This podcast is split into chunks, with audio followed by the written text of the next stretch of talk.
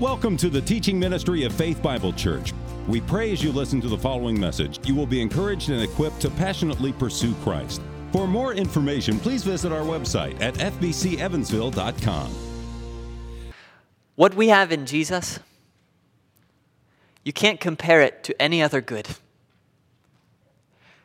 If the devil were to take you by the hand up onto a very high mountain, just as he did to our Savior, and show you all the kingdoms of the world and their glory in a moment of time, and offer you all of these if you'd bow the knee to worship, if you'd simply give up Christ, you would be out of your mind to consider that bargain for one second. I don't know what dreams and desires fill your heart this morning. We're all different. You all have different ones. What are your highest ambitions in life? Most of us will have the misfortune of never reaching those highest ambitions. Sorry. Some of you will have the misfortune of reaching them and realizing that they were just dirt. Family's a blessing. Career, it's wonderful. A fulfilling job, children who are compliant. These are great things. Financial security, it's wonderful. But when you set it beside the blazing glory of Jesus Christ, it's nothing. And if in any way any of that keeps you from Jesus Christ, it's worse than nothing. As Paul said, it's just rubbish. Pearls are great, but when you set them beside the pearl of great price, you could sell them all and lose nothing. Your possessions, wonderful. But when you find that one treasure hidden in the field, Christ Himself, if you were with joy to go and sell everything else you have and buy that field and obtain that treasure, you would not be the loser by it. You would eternally be a winner. With Christ, other blessings are blessings, but they're not necessary. They're great, but you don't need them. There's only one thing you need you need Christ. We have to step back sometimes from our day to day pursuits. We live in this world. We go to work. We take care of our yard. We live in this world. Wonderful. I'm not saying we should go hide out in the mountains somewhere like a hermit. No, we live in this world, but sometimes we need to step aside from our day to day pursuits and just ask ourselves the questions Do we believe the things that we sing on Sunday mornings? Forbid it, Lord, that I should boast, save in the death of Christ my God. All the vain things that charm me most, I sacrifice them to his blood. Do you? Do you? Take my silver and my gold, not a mite would I withhold. Would you? As one old fiery revivalist put it, we're Christians. We don't tell lies, we sing lies. Do you mean those things? Were the whole realm of nature mine? It were an offering far too small.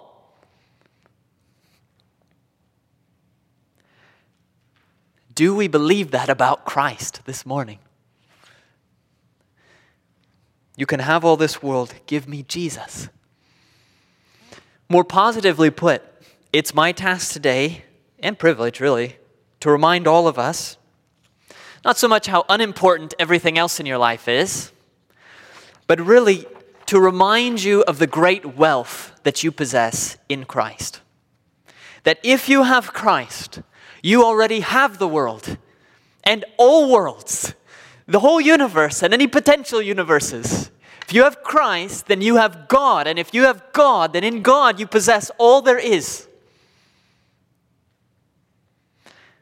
I'm sure that your hobby that you're very interested in right now is interesting. I'm not trying to diminish it. But let me remind you that Christ, quote, is the image of the invisible God, the firstborn of all creation. Your hobby's not. I don't mean to disparage your career, but by Christ all things were created in heaven and on earth visible and invisible, whether thrones or dominions or rulers or authority, all things were created through him and for him.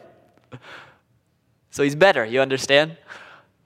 And I'm not trying to minimize your interest in the fire of politics right now. But let me remind you that Christ is before all things, and in him all things hold together. I'm not an extremist, I'm a realist. Christ is all and more than all. And everything else is so minuscule in comparison. It doesn't feel that way. That's why I have to remind you and me through the word this morning that that is the fact. That is true. Not exaggerated, understated, if anything. You were created for Christ. And your soul cannot be satisfied with anything less than Christ. And if you feel unsatisfied, perhaps you've been trying to fill it with something other than Christ. The significance of Christ is the subject of our text today in 1 John chapter 2. Here in verses 20 through 25, you might remember that John, the beloved apostle, is urging his readers not to be led astray. There was a split that had happened in their church where some had departed from the teaching about Jesus, they had started to teach a different Jesus, one who had not really come in the flesh as a man, but just either appeared to or something else. They had started to get different views of who Jesus was, and they left the fellowship of the saints, and they were beckoning them, Come over here. A cult had started, a false teaching about Jesus had started. Very appealing at that time to the Greek thinking mind. And John is writing to those who stayed. And he's saying, You don't need anything that they have to offer you. If you have Christ, you have everything. So hold on to Christ. He's all you need. Let's see that here, 1 John chapter 2. Let's begin here in verse 20.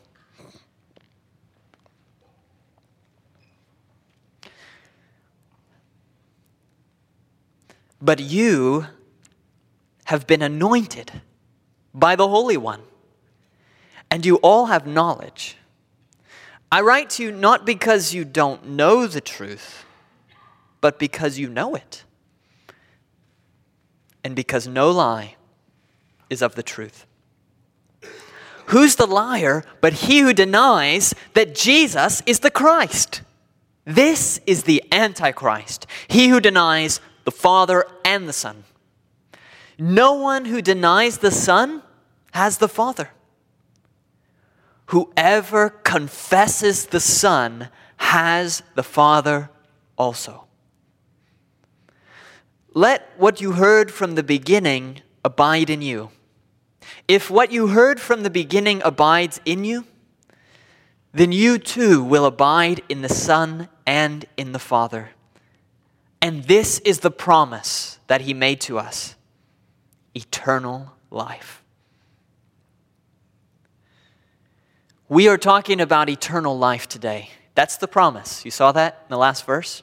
This is the promise from God eternal life. And Jesus defined eternal life not just as living on forever, although it includes that, but he defined eternal life as knowing God through Jesus, the Son of God. I think in our passage, really the heart of all we're going to say, because you can tell there are a lot of things said in these few verses. But the organizing center is right here in verse 23. Whoever confesses the Son has the Father also. In chapter 5, this confessing the Son John is going to describe it as having the Son. So, really, the main argument that John's making and that we're going to focus on today is if you have the Son of God, if you have Christ this morning, then you have the Father. You have God. You see that in the verse? That's what he says. If you confess the Son, if you have the Son, you have the Father. It's the center of this verse, it's the center of life itself. What more is there? When you have the Father, then what's next? What do you attain after having God? Nothing. So you can see how extremely important it is if the way to have God is, is and only is to have Christ. How important it is to have Christ. If you have Christ, you have God. And if you have God, you have everything. In the context that this is presented, and as I said, there were false teachers, so this has to be reasserted. You may not have the same kinds of false teachers trying to lure you away from Christ, to let go of the hope that you have in Him. You do have some false teachers, but you certainly have many beckonings from the world, many distractions, the ones you were thinking about while we were singing. I don't judge you, but you know you were. The distractions you have in this world that lure you away from Christ. John is stating in the midst of your distractions, no, Christ. If you have him, you have God, and there is nothing more. There's no higher goal to attain. Like we saw when we went through Philippians, that Paul said, Everything else I count as rubbish, what? So that I may gain Christ. If you have him, you have all. As he'll say at the end of this letter, Christ is the true God and eternal life. He is the eternal life promised to us. Now, if verse 23 there is the center, what do we do with all the verses around it? Because there's a lot. We're going to organize it this way. If you look at the verses that come before, the first two verses, 20 and 21, those verses point us toward Christ. Because there, John is talking about how the Holy Spirit leads believers to the true Christ. So, in those verses, we are led by the Spirit to Christ, to have Him. The verses that come after verse 23, verses 24 on, those are telling us that we are led to the true Christ by the Word, to us by Scripture. So you see the verses before, they're pointing to Christ by the Spirit. Verses after, they're pointing to Christ by the Word. Be led by the Spirit to Christ. Be led by the Word to Christ. And right there in the middle, don't listen to those false teachers with their fake Christ. If you have the true Christ, you have everything. To have the Son is to have the Father. So all of this passage, it's like some great tarp with a heavy weight, a ball put in the middle. It's all leaning down toward that center that is Christ. But we'll look at the things around. We will start by looking how we are led in this passage toward Christ by the Spirit and the Word. And then finally, we'll look at how we are urged to have Christ. We're led to Him, we're urged to have Him. So let's look at our passage in that light. First, you are being led by this passage today toward the Son, toward Christ. And you are led toward Christ first by the Spirit. So here's verses 20 and 21. But you have been anointed by the Holy One, and you all have knowledge. I write to you not because you don't know the truth, but because you know it, and because no lie is of the truth. That but, which begins this passage, tells us to look back at the verses we considered last week. And you remember that it talked about those who had gone out from the fellowship, and John called them antichrists. These were false teachers and their followers who had been a part of the church, developed a different view of Christ, really of a different Christ, then had left the church, and now, like sirens, were calling back to those still in the fellowship, saying, Hey, you've got Christ all wrong. Come over here. We now understand who Christ really is. Now, just what these false teachers thought about Christ, we can guess from this letter itself and from the context. We can guess at their error if we look over in chapter 4. There, John says, By this you know the Spirit of God. Every spirit that confesses that Jesus Christ has come in the flesh is from God. And every spirit that doesn't is not from God. Notice in chapter 4, he's going to clarify those who left. What were they teaching about Christ? What are they calling these believers to come and accept about Christ? We says what they deny. The main thing to deny is that Jesus Christ has come in the flesh, in a body, an actual body. So we don't know more detail than that, but if we look back in history, it makes a lot of sense because what we do know for sure is that not long after this letter was written, many Christians were lured away from Christ to a false kind of Christian teaching known as Gnosticism, which we've mentioned before. But to keep things very brief, Gnosticism was a sort of set of beliefs that really appealed to the Greek way of thinking. Gnosticism, if we can summarize what it would teach about Jesus, it would say there was the divine Christ and there was a human, Jesus, just like us. But at the baptism of Jesus, the divine Christ came down upon the human Jesus. And then, before this human Jesus went to the cross, the divine part of him left and he died. You say, why would someone ever come up with that kind of idea? It's because to the Greek mind, the body, the flesh, was very bad. It was, in fact, the main problem we have. The spirit, that's good. The body is bad. So when Christians came saying, Christ, who is Christ? He is God united with our human nature in the flesh, born of the Virgin Mary, the incarnation. That means God became a man. To you and I, we celebrate that on Christmas. But to the Greek culture, that was an embarrassment because the human body, the flesh, it was evil. How could God, who is pure spirit, be joined to our evil human bodies? So the way they worked around that was that's not Christ. Let's say instead that Christ is this divine spirit, but he comes upon this human man. And then before he suffers or anything gross like that, he goes away. Because that's beneath this divine Christ to suffer on a cross. That's terrible. So you can see how, influenced by their culture, these false teachers, these Gnostics, they left their first view of Christ and they came up with a new one that made more sense to the way they thought. It didn't clash so much with their culture. It was very natural to the Greek way of thinking at that time.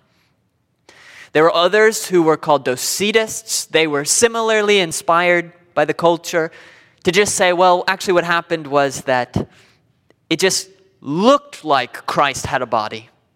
Docetus. It looked like he had a body, but he didn't actually because he was a spirit. That's why at the end of John's gospel, you see Jesus eating fish in front of them, saying, Look, I have a body. Make sure you understand it's a real body. However, they did it, the Gnostics or the Docetists or whoever John is dealing with here, these false teachers, that's something of what they came to deny in Jesus. They were certainly not denying Jesus, they were a Christian breakaway. What they were denying is that he had come in the flesh, the incarnation. The two natures, human and divine, joined together in the womb of Mary, and now forever. You need to keep this background in your mind as we're looking at this passage that we're looking at. Because as John writes this, his concern is that these readers not be swept away by the culture into this more comfortable way of thinking about Christ. How can John be confident him at a distance. There they are. Christianity very small at that time. How can he be confident they won't be sucked away into some false way of thinking? How can you be certain, Christian though you are, when you are surrounded by so many Christian perversions, so many heresies, so many false teachings everywhere in the world? How can you know that you're going to hold to the true Christ and not let go of this most valuable pearl? How do you know? John says, Take comfort. Take comfort because you, Christian, are led to hold on to Christ by the Holy Spirit.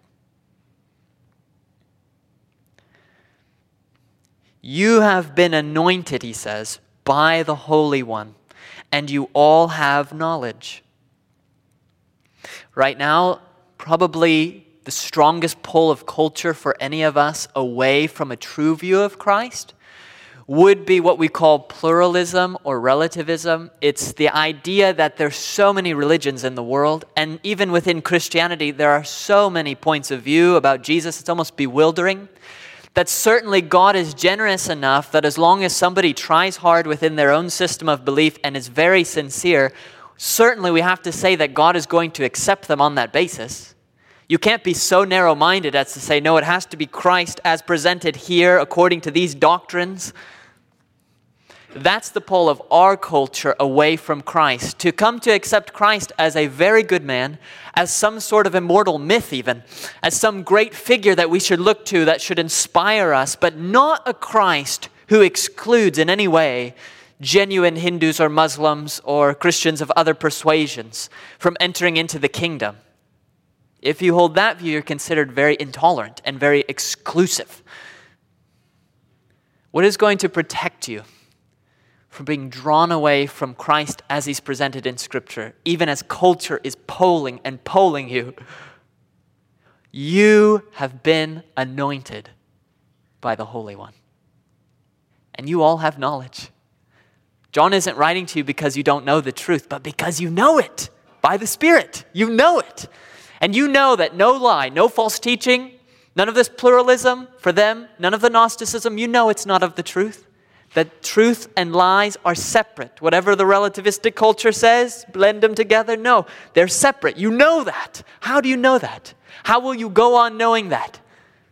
You have been anointed by the Holy One. Now, what does it mean to be anointed by the Holy One?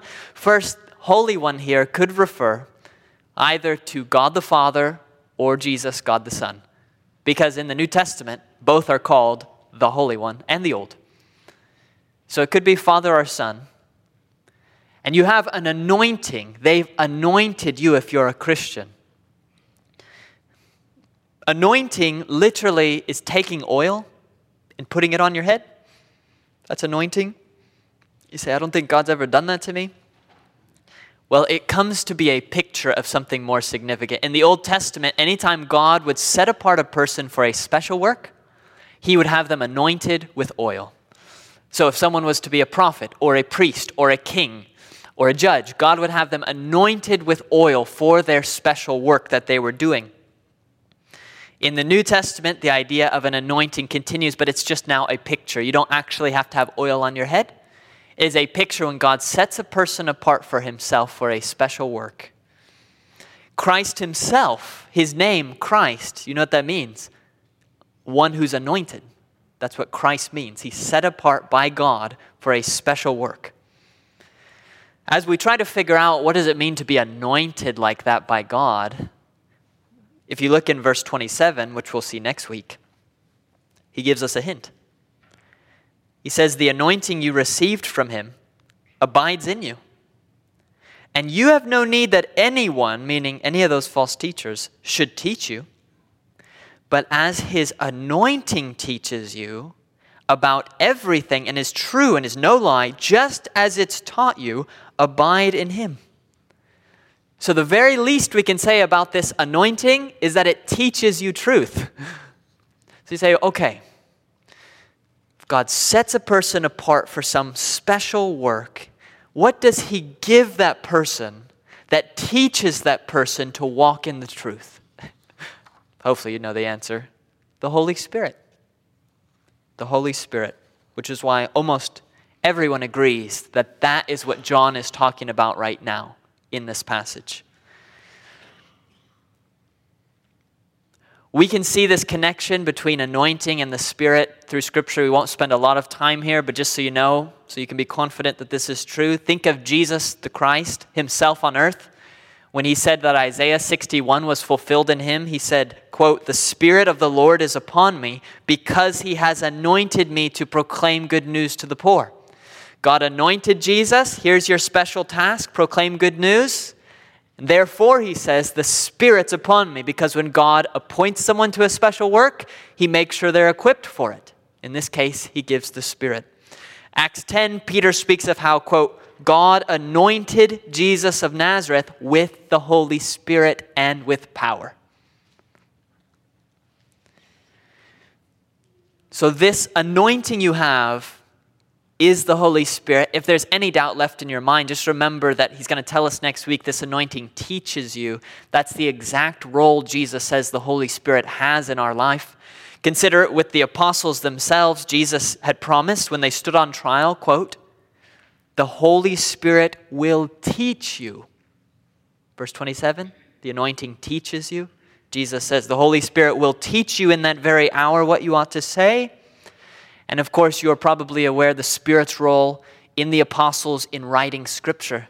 Jesus said, The Helper, the Holy Spirit, whom the Father will send in my name, he will teach you all things and bring to your remembrance all that I've said to you.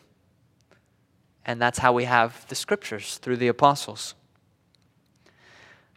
What's amazing in this passage that we're reading today is that this anointing is not just for Jesus the Christ, he had the Spirit to help him.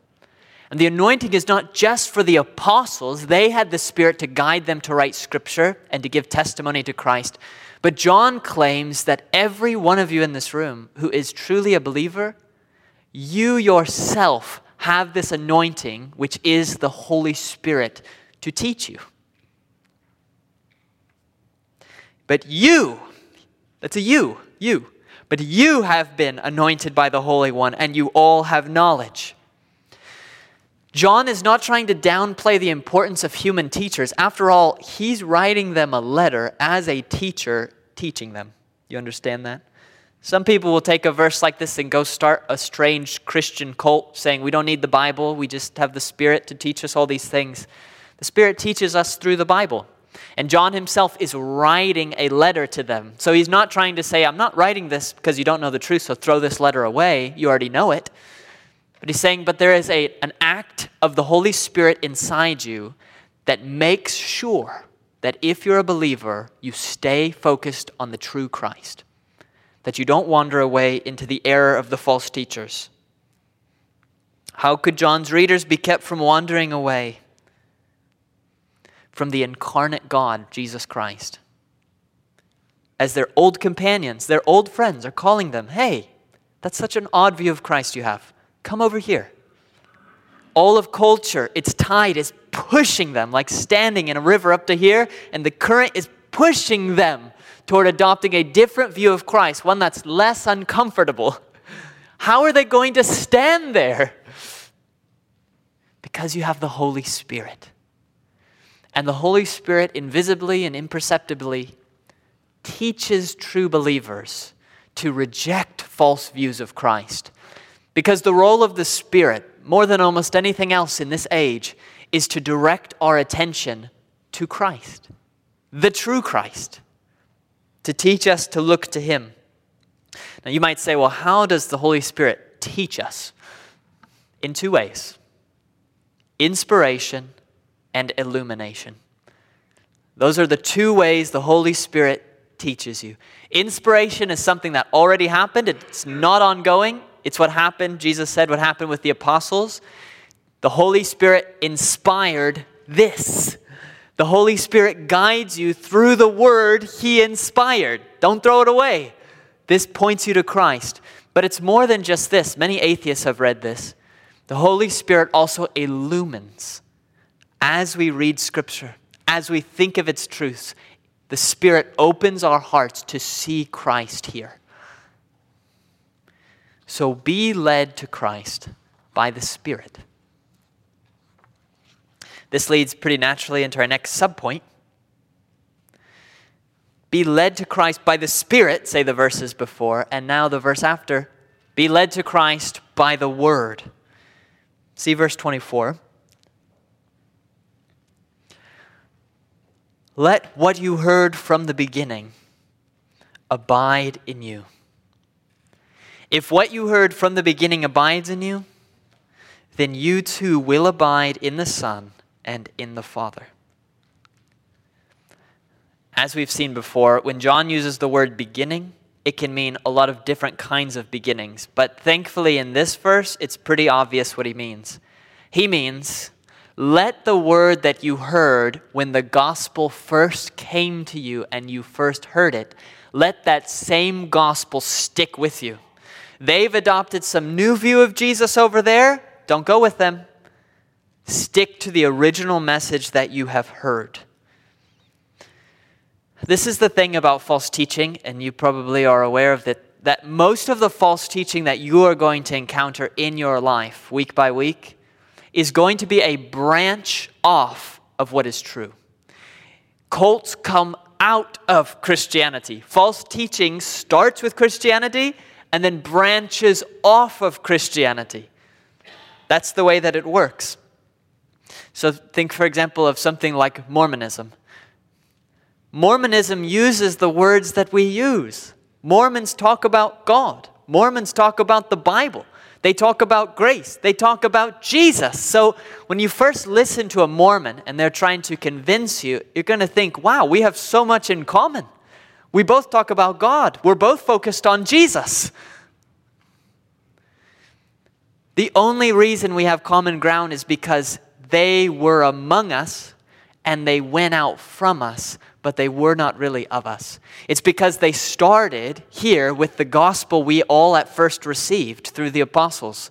And then they, through Joseph Smith and others through others, left the original message, whether they claim that or not. They left the message. That word that we all received, they didn't let it abide in them.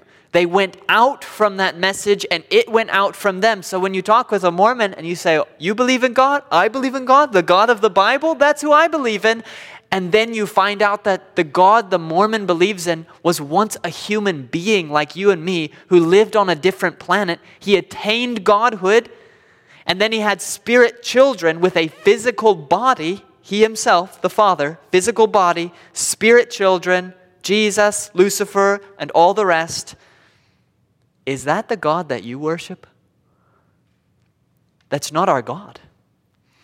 You hear, they follow Jesus, I follow Jesus. And you realize that the Jesus that they follow was not incarnate God.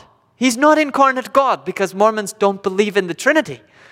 Instead, he is a spirit child through the Father having real physical relations with the Virgin Mary. That is not the Jesus we believe in. That is not Christ come in the flesh. That is a denial of that. False teaching starts with Christianity and then it branches off of it. That's what makes it very subtle. So, what is John saying? Because you'll encounter Mormonism's one example. Maybe you will or won't encounter that. There's all kinds out there. John says, Don't worry. Whenever you hear something new, just go back to the original. We've got it right here. It's written down. You know, it's not that hard. It's right there. Just go back to the original. Joseph Smith says, I got a new revelation, here's the book.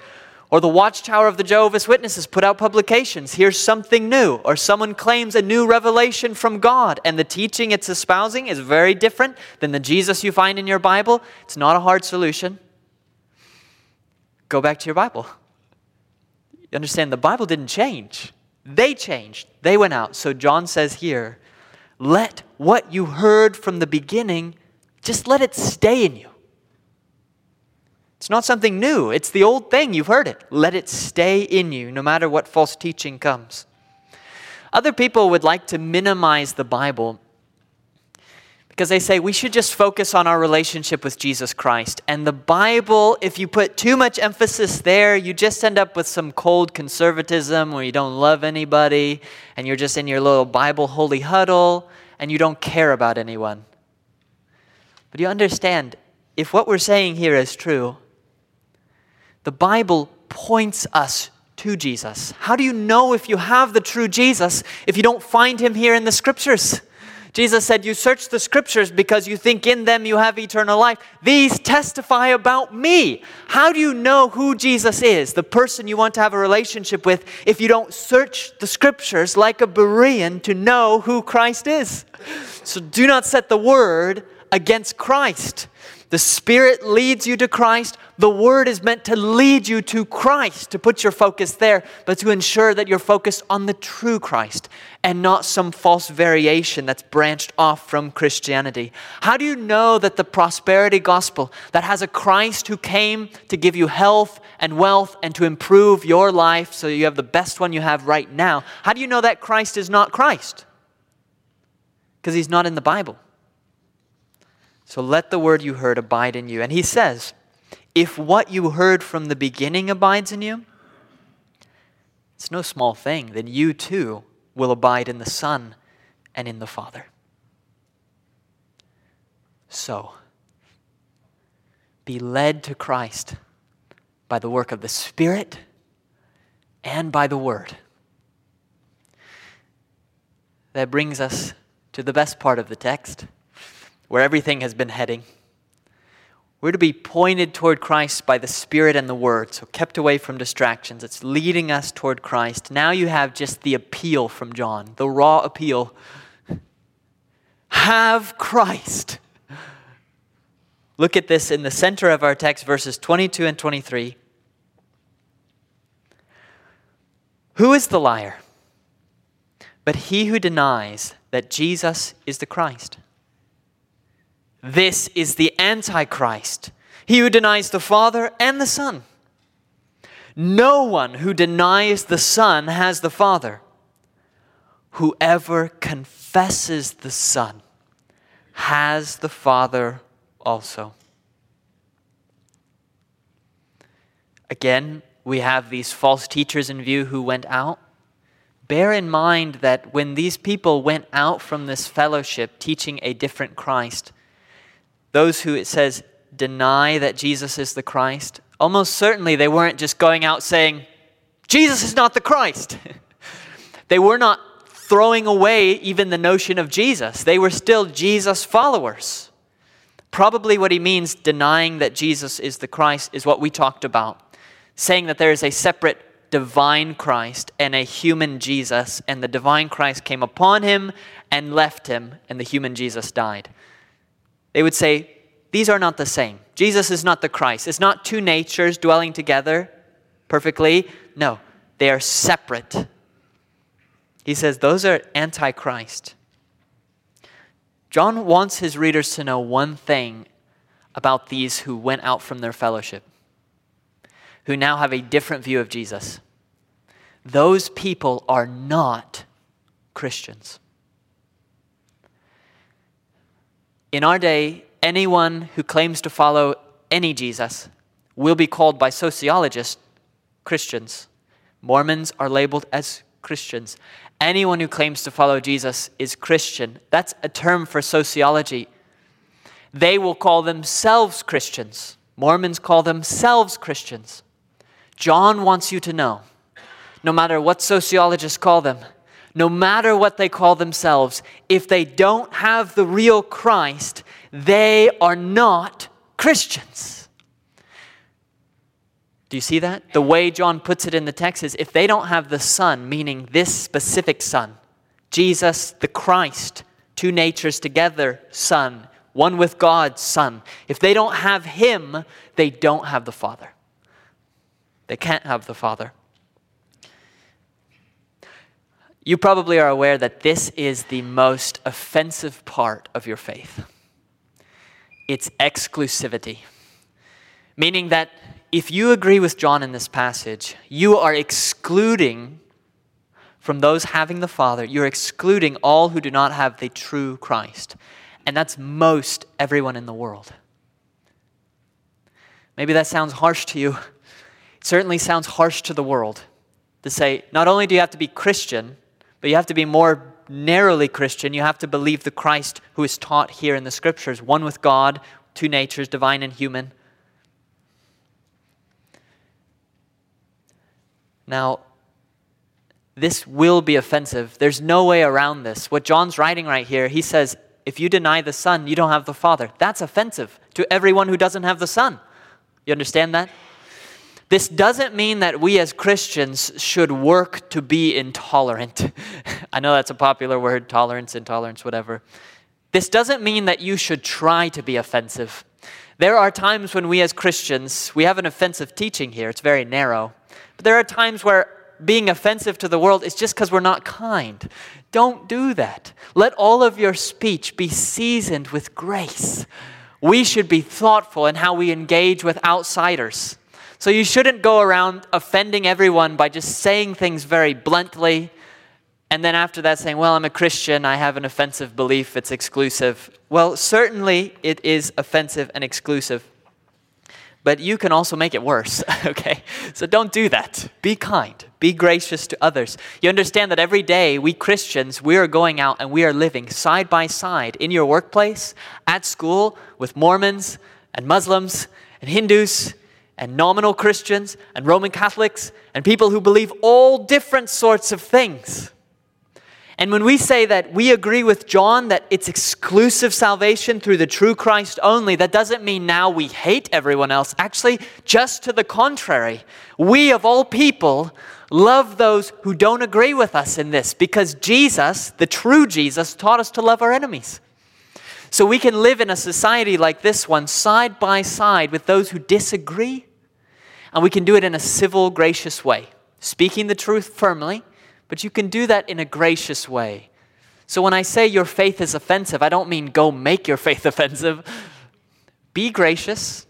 Love lost people more than they love themselves because you care about their souls. But on the other hand, there is an offense in your gospel that cannot be removed. And it's what John is talking about right here. Look at it. He says, No one who denies the Son has the Father. And remember, when he's saying the one who denies the Son, he's not talking about atheists.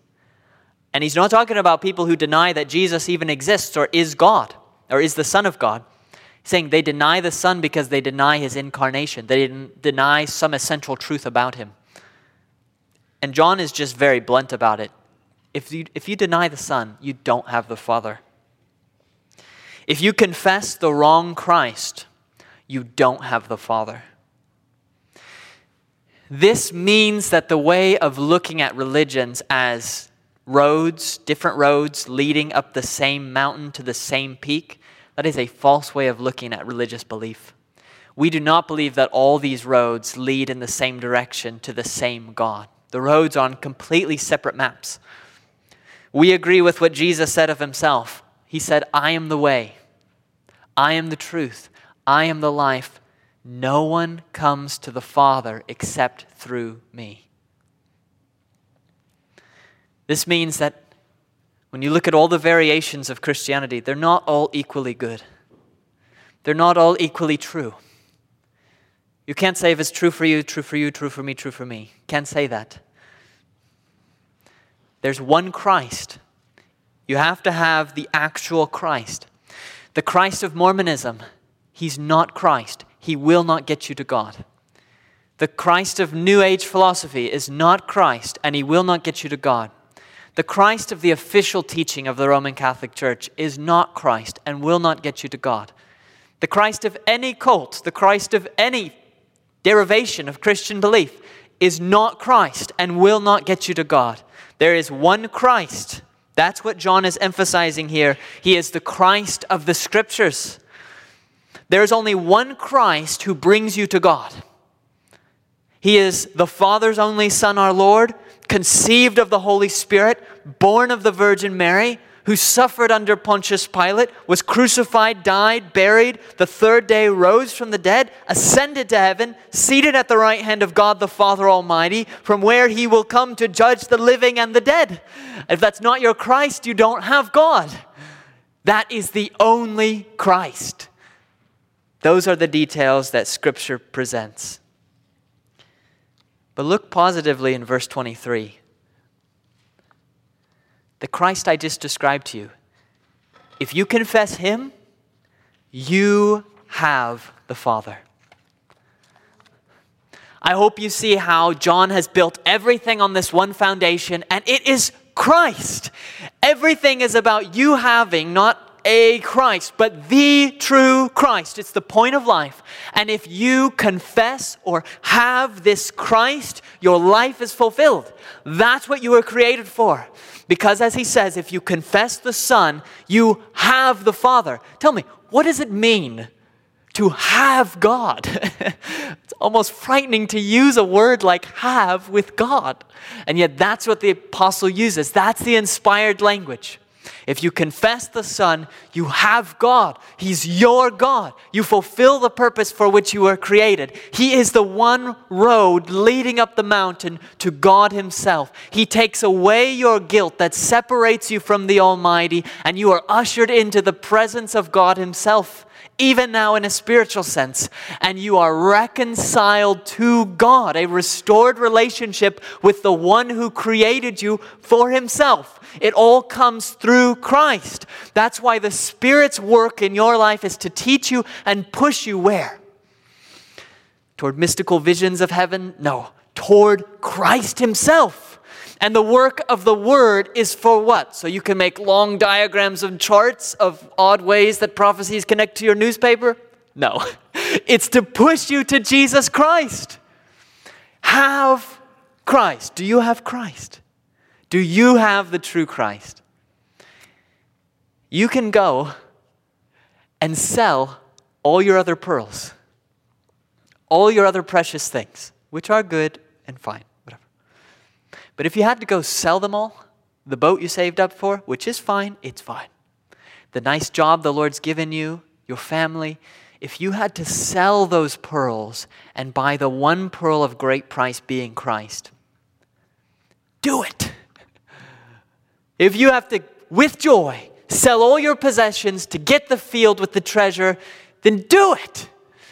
If you are this moment being lured away from Christ, either by some odd false teaching or what's more likely, by just the constant call of this world, distractions, money, future, prospects, ambitions, what you want your life to be, and you feel those slowly, like a mosquito bite that first injects that numbing agent, slowly numbing you to Christ. You think less of Him, He's less interesting to you.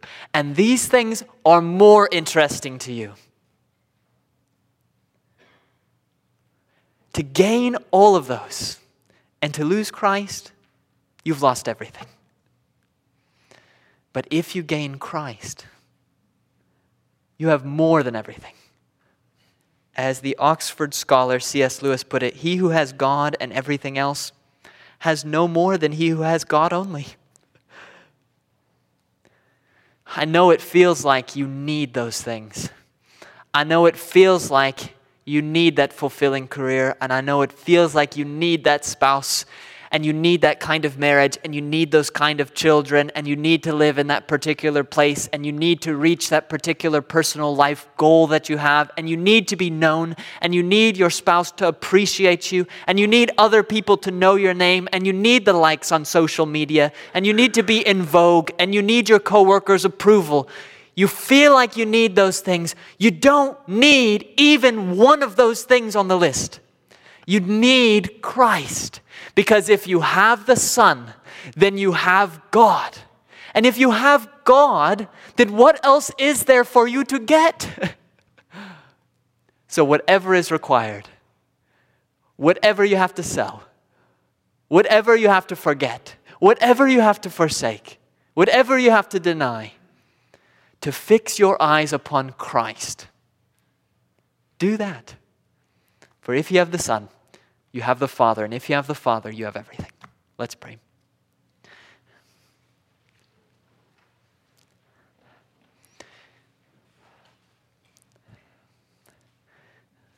God, we confess to you that it's easier to believe what John says when we're gathered in corporate worship, hearing the word, but it is harder to believe it consistently, to allow this word to abide or remain in us when we leave here.